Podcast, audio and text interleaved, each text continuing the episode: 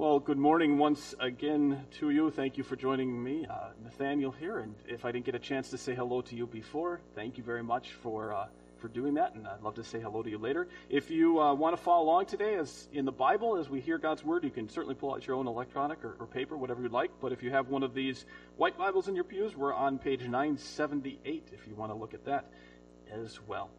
Let's uh, take a moment and pray as we ask God to send us His Holy Spirit and we hear His word this morning.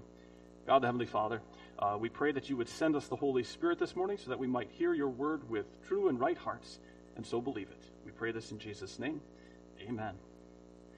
Now, last week we took a look at the unbelievable strength that faith has. It's, it's a truth, it's a reality that to face the challenges of our daily life, we need some strength. Uh, a lot of us, you know, we, we just we need strength in a lot of areas of life, and we, we, the reality also is that we can't do life on our own strength. Uh, it's, it's when we give up our own strength, when we become weak and we take on the strength of Jesus Christ that he gave up as he became weak, that we will finally become strong. Right? Our strength does not make us strong, it's our weakness actually that makes us strong. And today, then, he moves on to tell us something else that's unbelievable about faith. But let's get into that. Now, James starts out today by telling us this. He says very straightforwardly believers must not show favoritism. Believers must not show favoritism, which seems pretty straightforward to us, uh, but is really quite shocking, quite surprising, and, and, and quite wonderful. Um, if you had lived about the time of James, this might have been something common that you heard.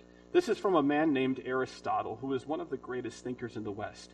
And in one of his first books on politics, he wrote this. He said that some should rule and others be ruled is a thing not only necessary but expedient.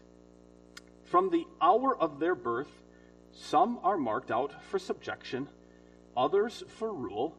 Slavery is both expedient and right. Wow, can you believe somebody somebody argued that? And not just somebody, but one of the greatest thinkers the world has ever known? Aristotle was, was arguing that slavery is part of life, and you can tell who should be slaves from the moment they're born. You think, wow, uh, we, we have certainly made it, thankfully, quite a long ways since that point. And a big part of that, a big part of that has to do with what James said. We shouldn't show favoritism. We shouldn't show partiality. Now, that's not to say that Christians have always gotten it right or have done really well when it comes to fairness. Have you heard of the concept of nepotism? You know of the idea of nepotism? Uh, nepotism was practiced by a number of popes during the early, early medieval times. And nepotism consisted in the popes uh, and also a lot of other leaders at that time, most of whom said that they were Christians, placing their nephews into positions of religious power. They would, they would place their own nephews into positions of spiritual leadership and influence. They would t- say, take a nephew and, and, put them over a city, make them a governor over a city or a state. Uh, they would take a nephew. One took a, a 14 and a 16 year old nephew and made them cardinals. Cardinals in the Roman Catholic Church, some of the most important people, a 14 and a 16 year old, not because they had skills or abilities for the job, but simply because they were relatives. If that's not an example of partiality, of favoritism, I'm not sure what is. And so, Christians, we have our own uh, pretty bad examples, pretty bad mistakes when it comes to showing favoritism, and we've practiced it plenty ourselves. Uh, but I still think that we would all agree fairness is the better way. Fairness is the right way. That doesn't mean that fairness is easy or that fairness even always puts us in a good place. Uh, I have a, a couple of pictures here, and I want you to tell me which one is best. Okay? Which one of these is best? The first is uh, Vincent van Gogh's Starry Night. And the second one is uh, Picasso's Guernica. Guernica. I always struggle pronouncing that one. So, which one of these pictures is best? First, you've got Picasso's Starry Night. Second, Guernica from, or, uh, from Picasso. Which one's best? Now, I'm sure if I asked you your preference, that'd be an easy question, wouldn't it? But if I ask you which one's best, you'd say, well, we're not, we're not art experts. You know, I'm not an art critic. How do I know which one's best? What, what's, the, what's the values? What's the criteria that I use to assess which one's better and which one's best? And you know what? Professional art critics have even said the same thing. They've said, sure, we live in a world that says equality, fairness is most important. But that doesn't fix everything. An art critic back in 2011 said this. He said that um, he said that there was no way to establish any art criteria. No one had the right to say that this art was good and this that art was bad. You hear him saying he's saying you have no real basis for deciding which of these pictures is best. You're stuck. Now, what, he's talking about is postmodernism, and that's a, a complicated thing, but as soon as we are asked to judge which piece of art is best, we realize that fairness is not always helpful. I mean, who doesn't who wants to live in a world where we can't argue anymore whether the Spartans or the Wolverines are better? Who wants to live in a world where we can't argue whether, whether the Trojans and the Bulldogs are, are best? Or Dean's ice cream versus Plainwell ice cream?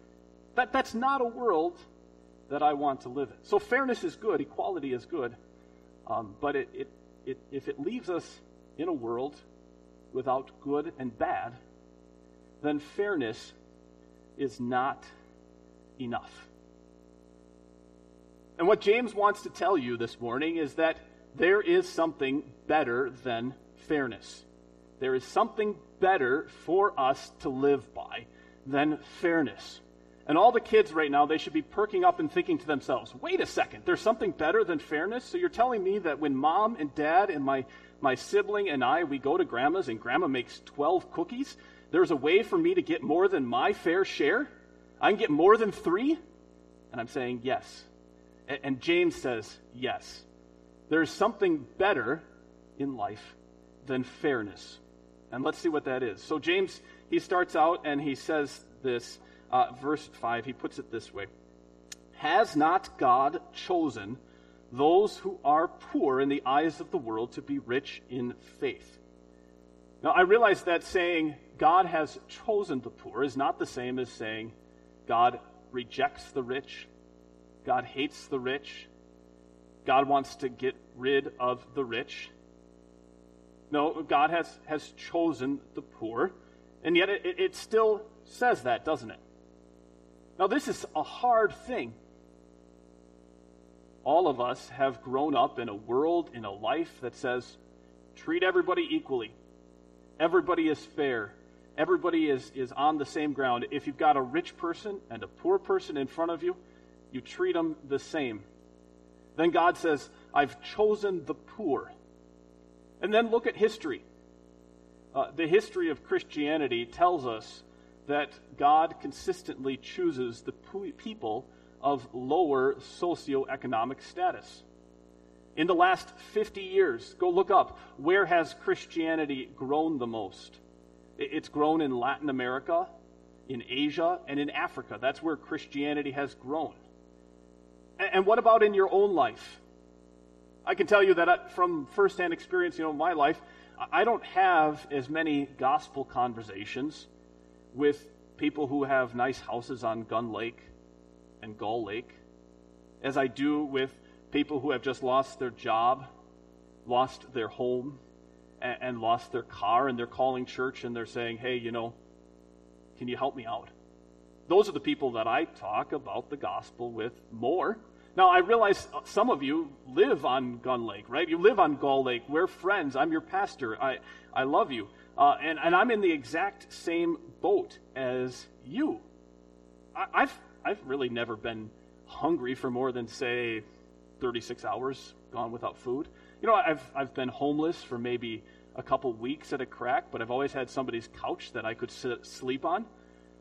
I, I'm in the same place. And then I read here that it says that God has chosen the poor. And I realize for God, the gospel is not theoretical, it's not just a nice idea. You know, a poor person, they say that they're wrecked, that they're broken, they're, they're a disaster. That poor person knows that beyond a house and a car and other good things in life, that they also have a lot of other things that, that they don't have. They don't have maybe the reputation that they'd like to have. They don't have a, good name. They don't have integrity or, or goodness, or maybe even they don't have uh, the kind of identity that they'd like to have. They're a wreck, they're a disaster. And then God says, But you, you are more important to me. You're valued higher than you could ever imagine, poor person, because of Jesus. You have value, you have worth that you don't have to accomplish, you don't have to work for. The, the gospel is not theoretical at all for, for that poor person. And this is so important for God. God says that in, in, verse 9 of this lesson today that if you and I show favoritism, that we're breaking the law. We're, he puts us right next to murderers and adulterers. And, and you think, wait a second, you're telling me that if I pick my best friends when we play baseball to be on my team, that, I, that I'm like as bad as a murderer? I mean, that doesn't seem fair, is it? And what God just says over and over is love your neighbor as yourself.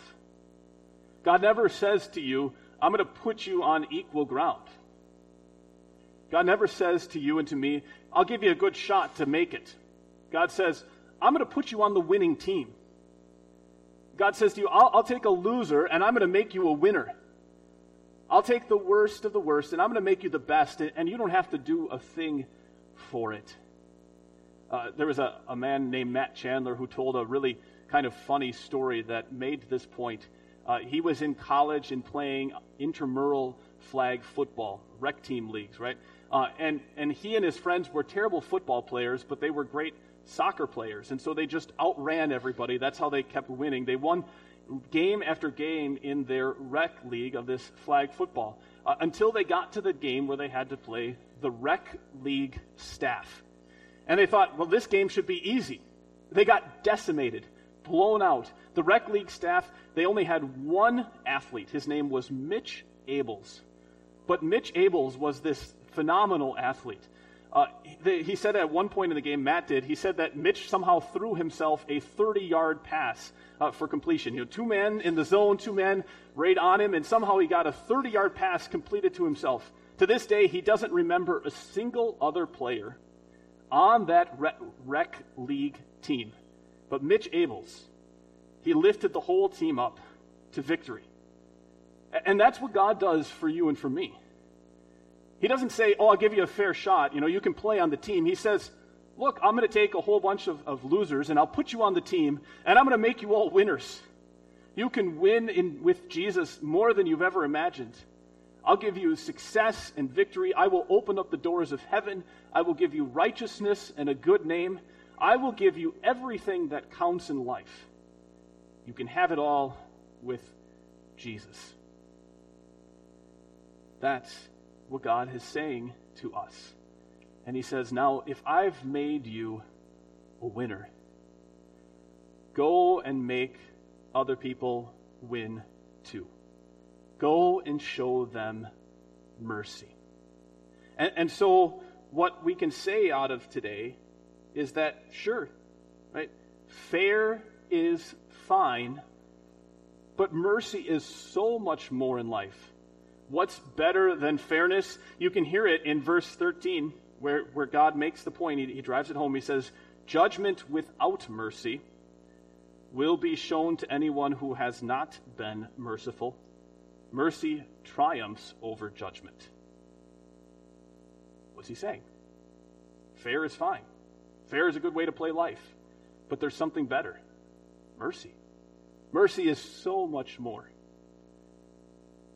And you and I, you know, we need to take this to heart today, don't we?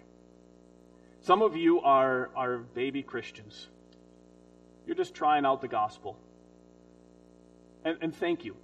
Thank you for the encouragement that you give to us. Thank you for being a symbol uh, of hope, for, for being the example that we see today to say, mercy is more. You're a trophy. You're telling us mercy really is better. For all of us, this means this means something more. You know, it starts with simple things, doesn't it? It means that when we come to church, we talk to people who we aren't friends with and maybe don't even want to be friendly to. Uh, we, we, we take the time to say, Good morning, friend. It's, I'm happy to see you. I'm going to go talk to these other people, despite the fact that we maybe don't always get along, and I'm going to do it without judging them or criticizing them. I'm going to show them mercy. Now, this is, this is a hard thing.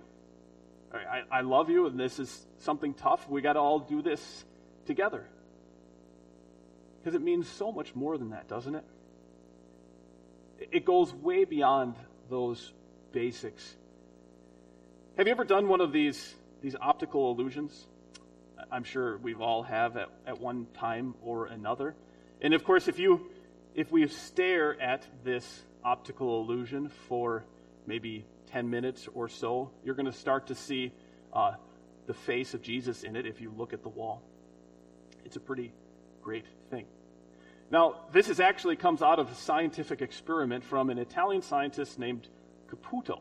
Caputo. He, he took some 40 people and he put them in a room and he all made them stare at each other for a while. And after 10 minutes, he, he said, What did you start to see? And he said, Well, when I was staring at the other person, um, for everybody, the other person's face started to get distorted. Some people actually started to see monsters in the other person's face. Uh, some people started to see uh, their relatives and their friends in the other person's face. And some people saw themselves. They just looked at the other person and they saw themselves. That's what happens if you stare at something like this for long enough.